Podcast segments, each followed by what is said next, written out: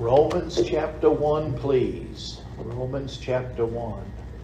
I want to welcome those that'll be viewing by way of uh, YouTube as we record the service tonight. And I pray that the word preached, you might mix it with faith, that it would be profitable unto you. And I ask the same for our people here as well. And, uh, and we want to look at some things tonight. What I want to address tonight is I want to look at the only Roman road to heaven. The only Roman road to heaven. Have you ever heard the saying, all roads lead to Rome? Have you ever heard that? Well, you know, that might be true in their, their empire. And think about it, back in the day, I mean, the Roman Empire went all the way into what we, you know, is modern day Great Britain and up into those areas and well into the into the Asian and and uh, European uh, continent and so forth, and down into Africa. How far it extended, and you know, one of the things that helped the empire be smaller to a to a certain degree, and what they were known for. Uh, in all of their building and civil engineering that they had back in that day was their roads. And uh, they were known for their roads. And and what that meant was that meant communication. And that really what that did in a way is it made the empire a little smaller when you really think about it because they were able to traverse it and uh, and protect it and, and, and the like. And you know, it's kind of like what the internet has done to the world. It's made it really a kind of a small place. And and yet thinking about Rome, we know that that may have been true in that day. All roads lead to Rome. That may have been true of their empire, but that's certainly not true about the kingdom of heaven, about the kingdom of God, and, and how we enter in. And so all roads do not lead to heaven. They don't. And, uh, you know, some people feel that way. You know, it's all the same thing, whether it's, whether it's Allah, Confucius, Buddha, whatever. You know, the Masonic Lodge in part teaches that. In order to become a Mason, you have to agree to certain things that all of these men were prophets in their own right, and they include Jesus as being one of those prophets. And, and beloved, that's a lie about those things. None of those men compare to the Lord Jesus Christ. And, uh, and so there's only one road, and God Himself is the map maker. Amen. He's the map maker, and so you got to go by his way. So, so let's begin reading in verse. Let's begin reading in verse 16. Paul writing here said, "For I am not ashamed of the gospel of Christ, for it is the power of God unto salvation to everyone that believeth, to the Jew first, and also to the Greek. For therein, now that word therein is referring to the gospel." For therein is the righteousness of God revealed from faith to faith, as it is written, the just shall live by faith. And so, what I want us to start off with tonight is I want us to understand something about the revelation of God. The revelation of God. Notice what it says, for therein is the righteousness of God revealed. When we talk about revelation, we're talking about really a supernatural act of God whereby man comes into contact or begins to have some knowledge or information about God. Because if God didn't reveal those things, if there was no revelation, men would forever stay in the dark. And so, uh, and so those things have been revealed. And so, what did God reveal here? Well, number one, He revealed His design his design. Here is the way of righteousness, and there's no other way. Notice what it says. For therein is the righteousness of God revealed from faith to faith. The righteousness of God. Well, what is the righteousness of God? Well, this, this I want you to know. It's the first marker to show you that you are heading in the right direction.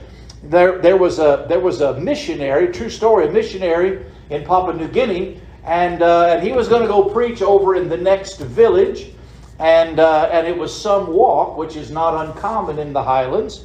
You just don't drive everywhere. You've got to get out in the bush and you do a walk about and You might be out there for several hours, and sometimes, you know, it might be as much as eight hours, and then have to take a canoe ride or whatever, and go upstream and then walk a little bit more to get to those villages. Anyway, as he was walking, he had a Highlander with him, someone who knew the way. And, uh, and he started off on, as they were going on the journey, they'd been gone a little while, and he saw this, like the path was well marked, and he started to go that way. And the, and the Highlander said, Oh no, he said, we got to go over here.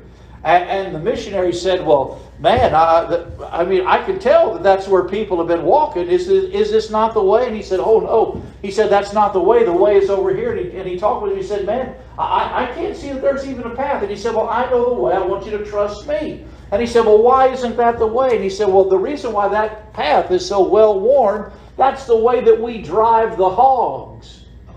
And there's a pit out there. We drive them into the pit when we're going to. You don't want to go that way, brother. and he had to listen to the guide. Listen to what the Lord Jesus said Enter ye in at the strait gate, for wide is the gate, and broad is the way that leadeth to destruction, and many there be which go in thereat.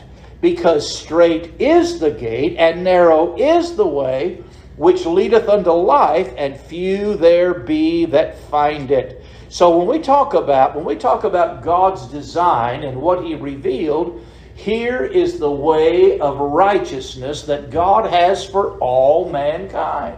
And where is that found? It is found in the person of the Lord Jesus Christ. Notice what he says, verse 17 For therein, in the gospel of Christ, is the righteousness of God revealed from faith to faith, as it is written, the just shall live by faith. And what, what does what does Hebrews say? Doesn't Hebrews say, looking unto Jesus, the author and finisher of our faith?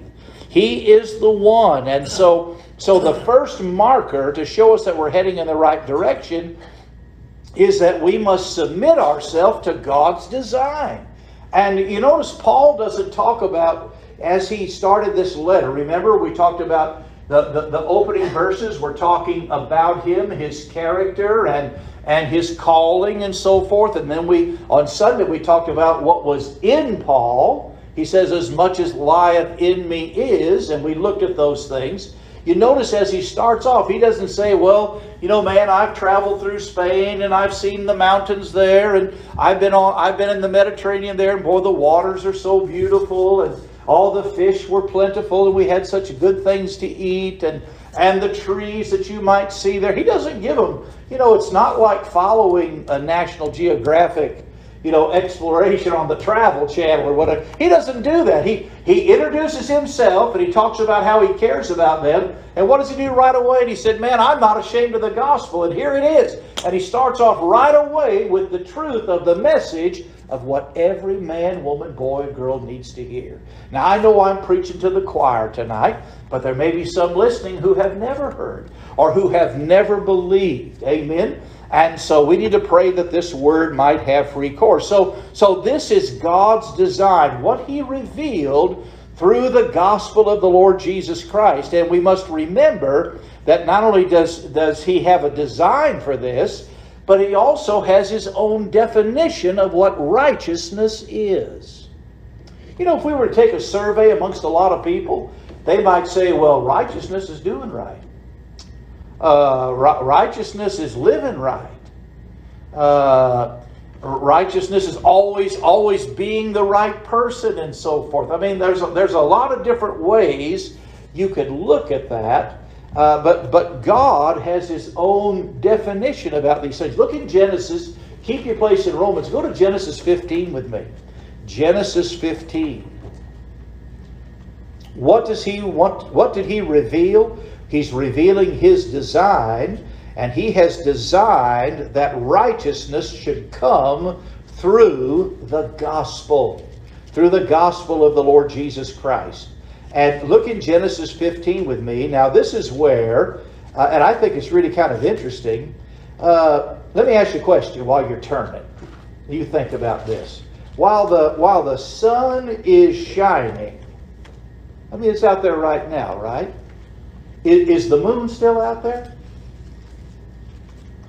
That's a silly question, isn't it? It seems like it's a silly question, but really it's not. Well, you say, well, uh, well, how do you know it? Let me ask you, are the stars still out there? Well, I can't see them. You got to turn the lights out, right? Before you're able to see them. Look here in Genesis 15 with me. Now, this is where, look at verse 1. It says, After these things, the word of the Lord came unto Abram in a vision, saying, Fear not, Abram, I am thy shield and thy exceeding great reward. And then Abram goes on to talk to him about, Man, I don't have a child. Look at verse 3. And Abram said, Behold, to me thou hast given no seed, and lo, one born in my house is mine heir.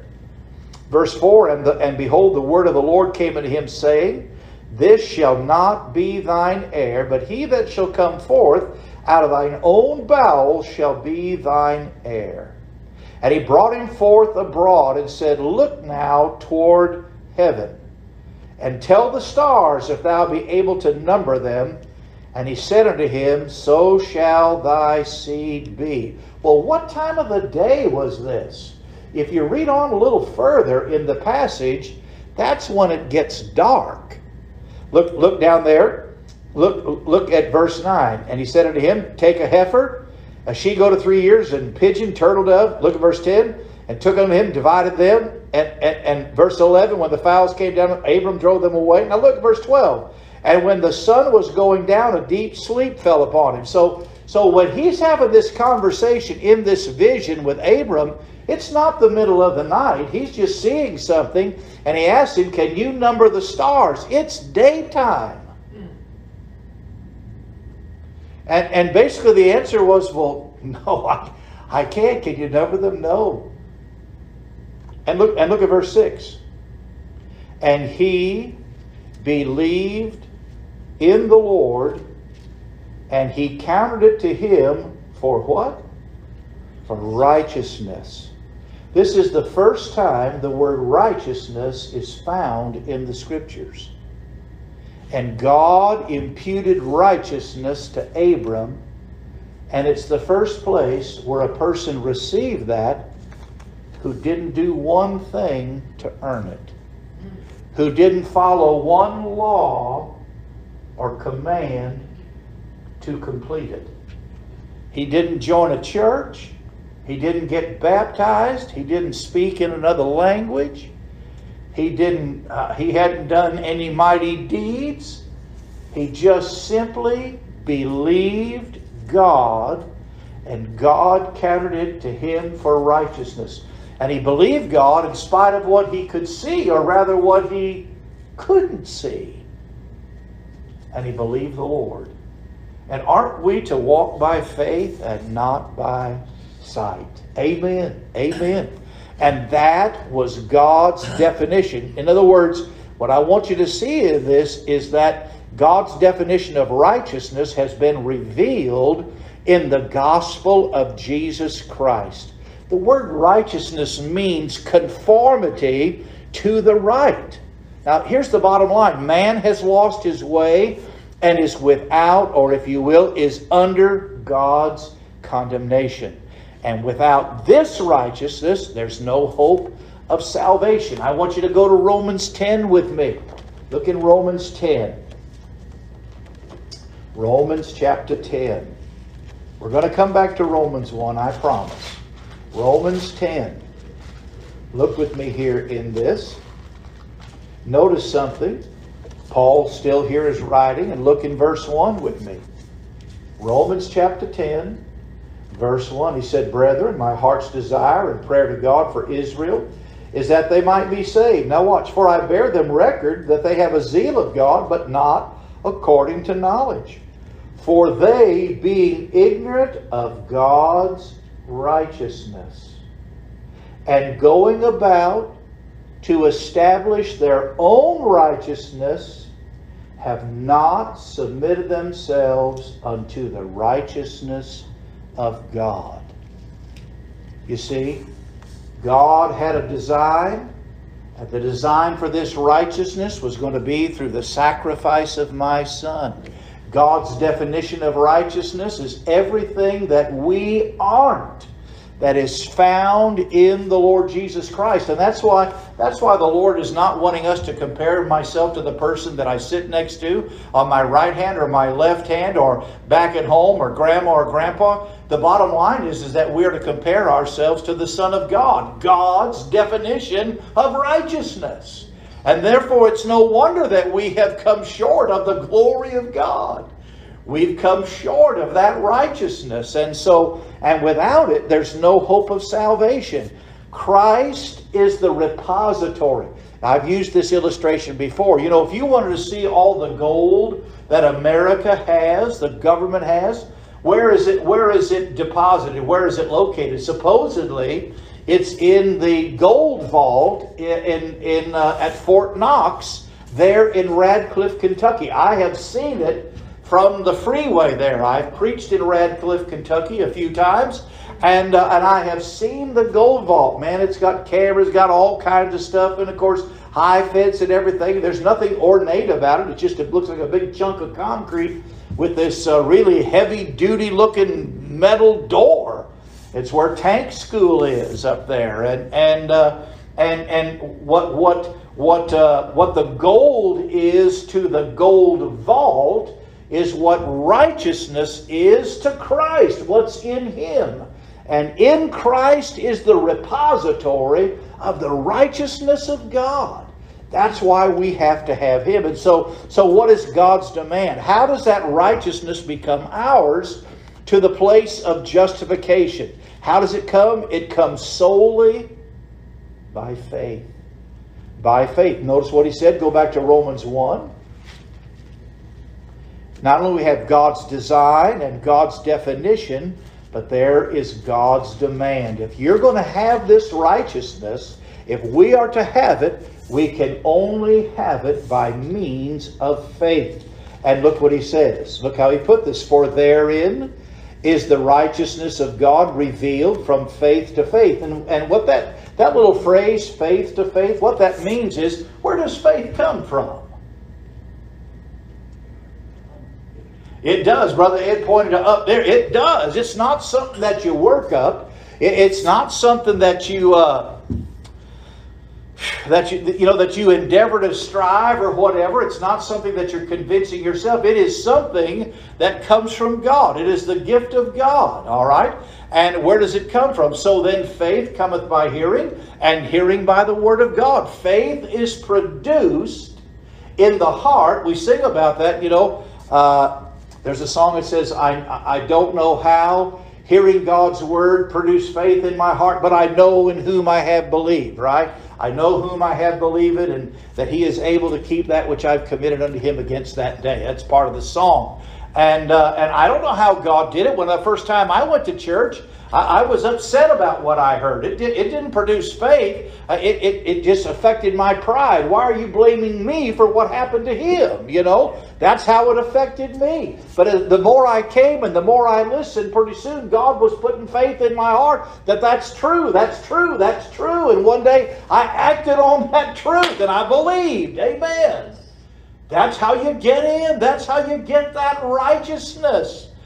You know, it doesn't, you know, Abram didn't join a church. Abram didn't walk an aisle. Abram, all the things that Abram didn't do, Abram didn't get baptized. He just did what he believed God, and God counted it to him for righteousness. Yes, and he was showing us that this is the way to have that. It is the way. And so, but you know, Proverbs 14 26 says this. Do you know what it says? There is a way that seemeth right unto a man, but the but the end thereof are the ways of death. It's kind of like my friend that was out there with that Highlander guy. That just seemed right to go down that path. It was so well worn. That's the way that everybody goes. It must be to get to that place. But what was it? It was going to wind up in death. He was going to wind up hurt, injured, possibly dead by going that way the way to go didn't look like it was the way. It's kind of what happened to it's kind of what happened to old Naaman. He got out there, and looked at the Jordan River, and said, "Man, that thing is a nasty place. There's clean water back where I came from, and you want me to dip in that seven times? I mean, it just it just defies logic." And that's the part that is the stumbling block for so many people. It is the simplicity of the gospel. It's hard for us sometimes to try to explain to someone. They say, well, you know, because they, they've been messed with so many times, if something sounds too good to be true, it is too good to be true. But this is true. And, uh, and it's not just good, it's wonderful. Amen? it's wonderful. And so you can't afford to miss this. I mean, the imputation, that means how God puts it in your account. The imputation of God's righteousness or justification comes solely and completely by faith. Faith alone. And it says, the just shall live by faith. So, so it didn't come by the law. It doesn't come by works. It's not by religion. It's not by ritual. It's certainly not by reward. It must be received and believed by faith. And that condition of trust, the Lord will reinstate that righteousness to mankind. And so this is what he was revealing. So, but no, I want you to notice something. You know that the good news has never been a secret? Look, look back here in verse 2. Notice what it says. Let, us look at verse 1. Paul, a servant of Jesus Christ, called to be an apostle, separated under the, the gospel of God. The good news of God, the gospel of God. Now look at the parentheses. Remember I said what that's for? A parenthetical is where the Holy Spirit gives to us a little more information so that we understand the importance of this. In that parenthetical, notice what he says, which he, now that he is God, which he had promised afore by his prophets in the Holy Scriptures. Well, when Paul wrote this, what were the Holy Scriptures? They were the Old Testament, brother. And so we find that the idea of a Redeemer, we find the idea, if you will, that, uh, that, that this has not been a secret. And, uh, and so look at verse 17 again. For therein is the righteousness of God. Now watch, revealed from faith to faith, as it is written. That's going to be a reference to something in the Old Testament. As it is written. You know this is a, re- a reference to? This is re- a reference to the book of Habakkuk, chapter 2 and verse 4, where it says that the just shall live by faith. And so, and so Paul is showing them that righteousness by faith is not a new idea promoted by himself. Paul, this wasn't Paul's idea. This was Paul just declaring what he had learned out there in those deserts of Arabia. I mean, that's the reason why he would be able to take the scriptures and reason with them out of the scriptures in the book of Acts to show them, hey, that Christ was in the world and Christ came to save sinners. And he was able to do that using the Old Testament. And, uh, and so remember what we're, we're, what we're showing here is that in part what I talked about in that very first message was the fact that, that this is not something new. This is actually, again, the Old Testament concealed, or the Old Testament is the New Testament concealed. The New Testament is the Old Testament revealed. And so all that he was showing them that this is the natural progression of all those shadows and types now we're coming to the real thing. Well, you know, what is a shadow? It, it, you know, when you're out there and you're standing, the shadow is just something that is that is produced by the sun. The shadow is not the real thing. You're the real thing. And the shadows and types in the Old Testament were not the real thing. They were just that. Shadows. And the real thing has now come along. And he wanted them to see that. Particularly, remember what he said in Romans 10? Man, it's my heart's desire that my brethren according to the flesh would be saved. That this was not something new. This was something that God had foretold in the Old Testament. And that it was an Old Testament truth for them to believe and receive. Well, let me give you something else that's been revealed. Not only not only, if you will, the, the revelation of God that's been revealed about the gospel, but I want you to see the wrath of God has been revealed. Look in, look in verse 18 with me. For the wrath of God is, re, is revealed from heaven against all ungodliness and unrighteousness of men who hold the truth in unrighteousness because that which may be known of God is manifest in them, for God has showed it unto them. For the invisible things of him from the creation of the world are clearly seen, being understood by the things that are made, even his eternal power and Godhead. Why? So that they are without excuse. Not only did he reveal what righteousness was, but he has also revealed the wrath of God. Not only the righteousness of God, but the wrath of God has been revealed from heaven. So, so, so here's the bottom line. When righteousness is received and believed, there will be regeneration, everlasting life, and peace. However, when that revelation of, of that righteousness is rejected, then there's everlasting damnation. And that's what he is revealing to them. He's showing them the flip side of this. And, uh, you know, because people. People always ask the question, you know, or, or before I get to that, look, notice what it says, and who, who's this going to happen to? Look right there, there's a comma. Uh, uh, it says, who hold the truth in unrighteousness. That word hold, I looked that up. I, I thought always that, that they had knowledge and uh, and they held the truth and didn't do anything with it. But literally, what that word "hold" means, it means as if uh, it would mean as if I was holding on to the bridle on a horse. Rather, rather than going in that direction, I'm holding against it. The truth is trying to make progress, and I'm fighting against it. I'm working against it. I'm restraining it. And that's how he likened their rejection of the light that they had who hold the truth and unrighteousness. It means to hold back, to restrain, to bridle. And what are they restraining? They're restraining truth. And the denial of truth is not just an error, beloved, it's a sin. It's a sin, and God holds them accountable. And you know, people ask this all the time well, what about the guy that's on an island someplace? You know, and what about them who have never heard and so forth? When they die, do they die and go to hell? And the answer is yes. You say, well, they're, they're, they're ignorant and, they're, uh, and maybe they're innocent. There are no ignorant and there are no innocent. And I'm going to show that to you from the Word of God. God's not being mean, it's just being honest and truthful. And that's why there's an urgency for us to get the gospel to them. Notice what it says. Now, watch. Look at verse 19. Uh, and, let, and let me throw this out here as a disclaimer. Unless they are feeble minded, mentally impaired from birth, they are not ignorant nor innocent. Look, look at verse 20, what it says. For the invisible things of him from the creation of the world are clearly seen, being understood by the things that are made. Well, who are the things that are made? That's us.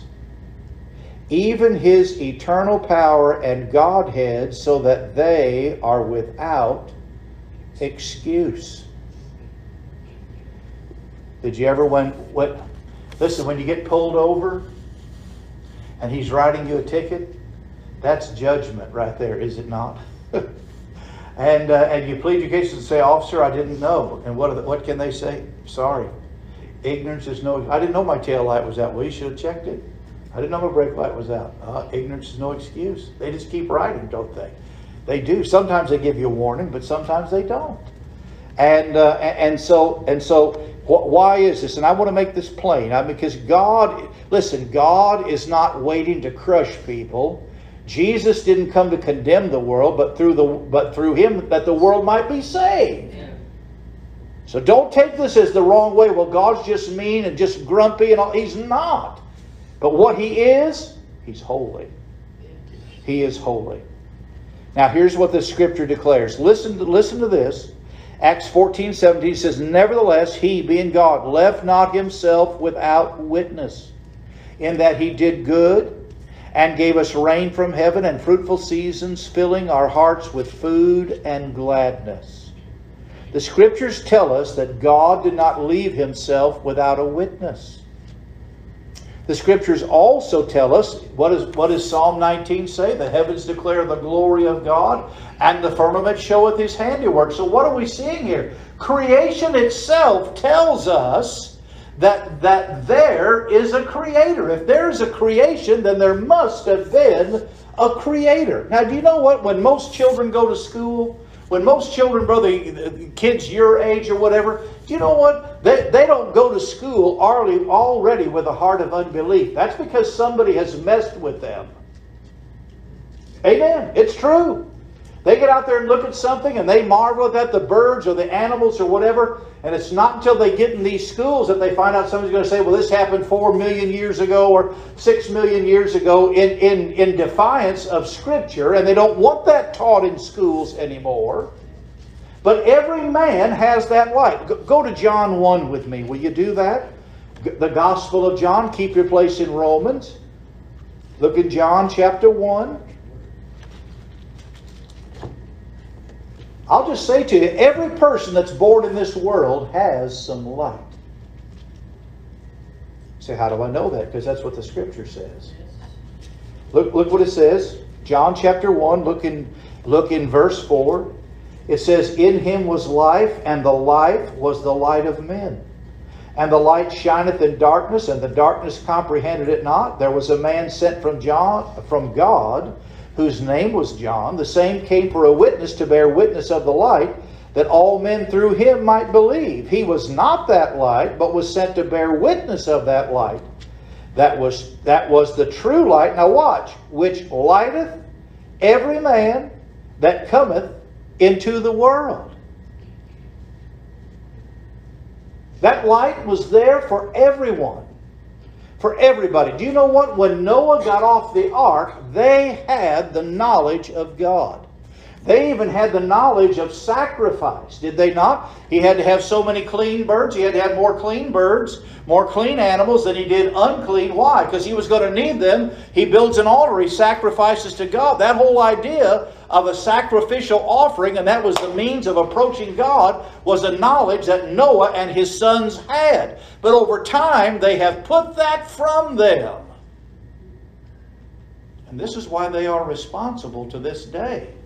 The book of Titus says that, that, the, that the, the grace of God that bringeth salvation hath appeared unto all men. That's not enough that's not enough to save them, but it puts them on the right way. So we have this outward witness, we have creation. That's all around us. We have our own bodies and so forth, and, and what they can do. So heaven, the heavens declare the glory of God. Now notice it was unto them Look at verse 19. Because that which may be known of, I'm back in Romans 1. I'm sorry. Romans 1. Because that which may be because that which may be known of God is manifest in them, for God has showed it unto them. That is the creation. That's the external. That's the outward. Well, then there's also the inward, and that's the conscience of man.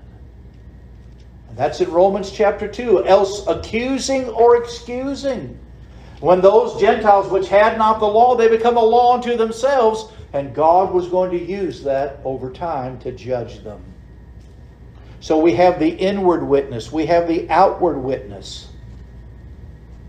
It is the candle of the Lord, right?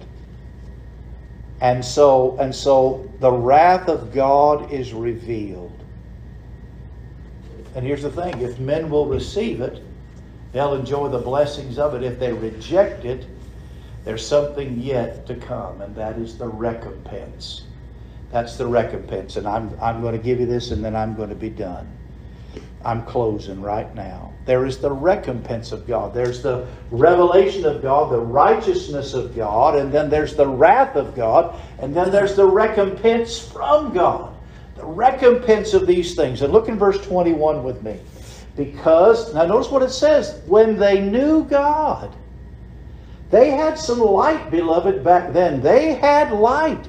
But what, that when they knew God, they glorified Him not as God, neither were thankful, but became vain in their imaginations, and their foolish heart was darkened. What happens when you walk away from light? It, it gets dark. There's darkness. There is darkness, and you can't find your way. Man, I, I remember I was in survival school and they'd gotten us up there and we were on this trek where they were chasing us to escape and evade and uh, in the mountains of Spokane. And man, I'd left the fire. We were making jerky that night and uh, smoking it, you know, over a fire. And it was somebody else was supposed to watch the fire for the next two hours. And so I went out there and I'm looking for his his uh, shelter that he made out of a parachute.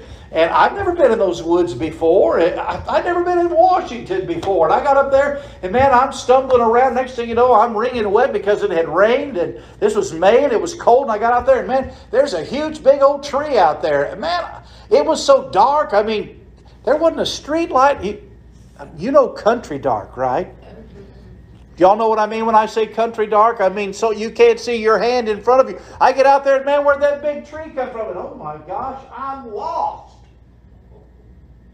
And all I could think about, my imagination was taking over Sister Zane. You know what I was imagining? Imagining? I was imagining, man, this is the time that bears get up from hibernation. And when they wake up, they are hungry. Amen. Yeah. And, uh, and they haven't eaten in a long time, and I look like good bear bait. Yeah, yeah.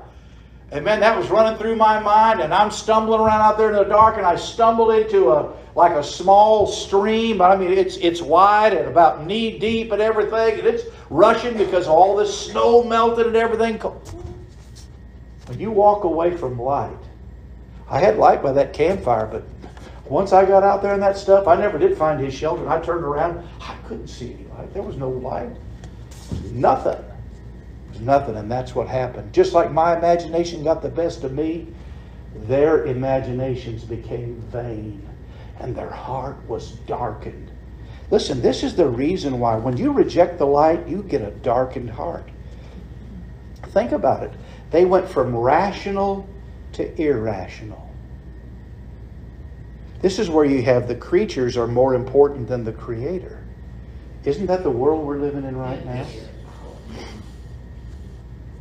That's where we're living. Why is that? That's a product. This is a product of the rejection of light, where creatures mean more than the Creator. I mean, they don't they don't mind. And when you think about it, some of the cruel and terrible things that they do. I mean, like these partial birth abortions, and then put a probe in the baby's uh, skull back there and and pith their brain like they do a frog and all that. Deliver that child that dies like that. They don't mind doing that, but boy, don't tell them that there's a beached whale someplace, or there's a porpoise someplace that shouldn't be, or something else going on, or the spotted owl, or some frog somewhere. Man, they'll shut down businesses. They won't let you live there. They'll do all that to save a frog, but they don't mind killing a child. Do you, do you just see where the result, here is the result of the rejection of light. You have creatures more important than the Creator. You have climate over common sense. You know, I heard the latest thing now, you know, you can't buy you can't buy a light bulb like that. It just it just went into effect yesterday. There's just no limit as to how far the government feels that they can reach into our world. They're trying to get rid of where I, where I won't be able to use propane for the, the stove and oven that I have in the camper. You won't, you won't be able to use the gas. You won't be able to have that. Now, I don't know if they're going to grandfather that in or how they're going to do it. You don't hear the details about it. They're just saying that they're coming, you know, I mean, they're coming for your oven. how ridiculous. Climate over common sense. And, and you tell me that the economy is getting greater. It costs more now for a, for a a basket of groceries. Why? All because the fuel cost has gone up. You have carnality and confusion of the sexes versus Christ likeness. Look at verse 26. For this cause God gave them up to vile affections, even for even their women did not did change the natural use into that which is against nature, and likewise also the men, leaving the natural use of the woman, burned in their lust one toward another, men with men, working that which is unseemly, and receiving in themselves that recompense of their error which was meet. And even as they did not like to retain God in their knowledge, God gave them over to a reprobate mind. So what you have, you have rejection of light, you have a darkened heart. You have the rational to irrational. and you have reprobate minds to unrestrained wickedness. When you have when something goes to probate, it means it gets assigned. It's it is uh, it's designated. In other words, they have to make a decision about what's in the will. They, they probate that as to who's to get that. Reprobate is that they can't make a good decision, that their minds are so messed up. They have these inordinate affections. Look what it says. Look, look.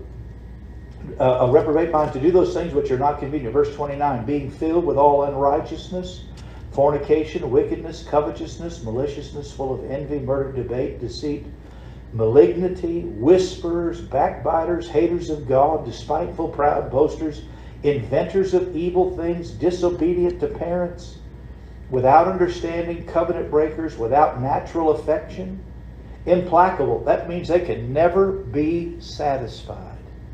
Implacable.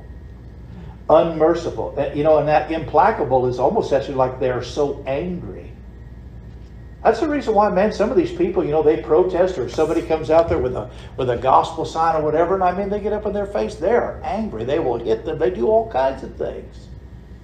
And all of that is fine because it's all done in the name of the First Amendment, the freedom of speech, and the right to protest. So long as you're on their side. Who, now watch, who knowing the judgment of God that they which commit such things are worthy of death, not only do the same, but have pleasure in them that do them. You know that God even looks at the sympathizers? Every malignancy of man's wicked heart, lasciviousness and immorality are rampant, and they are indifferent to the judgment of God. And he is, he's there's a warning for all those that sympathize with him. Well, I don't practice what they do, but uh, you know we just got to live and let be. It's okay with me and all. You can't sympathize. That's that's why it goes back to can we still recognize what sin is? Yes, we can. We can. We can. You know, Paul's very plain in his speech. Acts 17 says, you know, in times past, God winked at the ignorances of men, but but what's he done now? Today he's called, he's commanded all men everywhere to repent. To repent. And, uh, and so Paul doesn't mince any words, and he's going to take us on this Romans road, if you will, as we get into these chapters, and we look at chapter 2, uh, Lord willing, and, uh, and we'll see how he is drawing all in. Because some would say, well, man, I'm glad I'm not like him. Like the Pharisee, remember when they, Lord, I'm glad I'm not like that publican outside, that bum that's out here. I do this and I do that. And the Lord Jesus said, Man, who went home justified that day? It wasn't that Pharisee. it wasn't the Pharisee. And so God is, through Paul, is going to call all those things in, and bring all those things into the light in those next chapters. All right? And so uh, cheer up. It's going to get better. Amen. the good news isn't really good until you understand what the bad news is. But thank God for the gospel. Amen. Amen. Thank God somebody brought it to us. Yes. Loved Him enough. And, and thank the Lord Jesus that He loved His Father enough to go to Calvary for us. Amen. Amen. Let's pray. Father, I thank you so much for what we've read tonight. Thank you, Lord, for your faithfulness in these things. And Lord, I'm so glad that Brother Al Allen came to my house and shared the gospel with me and what you did in Debbie's heart. And Lord, in, in living letters, not in a, in a book, but in a, in a tablet of her heart. And Lord, to see the change in her life. Thank you, Father. Thank you, Lord, for saving my uh, brothers and sisters here, Lord, bringing them under the gospel. That we might come to know you through Jesus Christ. Lord, we thank you that it's by faith alone, for there's not one thing we could do to deserve it, to earn it and certainly not to keep it. Thank you, Lord. You do the saving and the keeping. We love you tonight. I pray you'll dismiss us, Father, in your love. And we ask it in Jesus' name. Amen.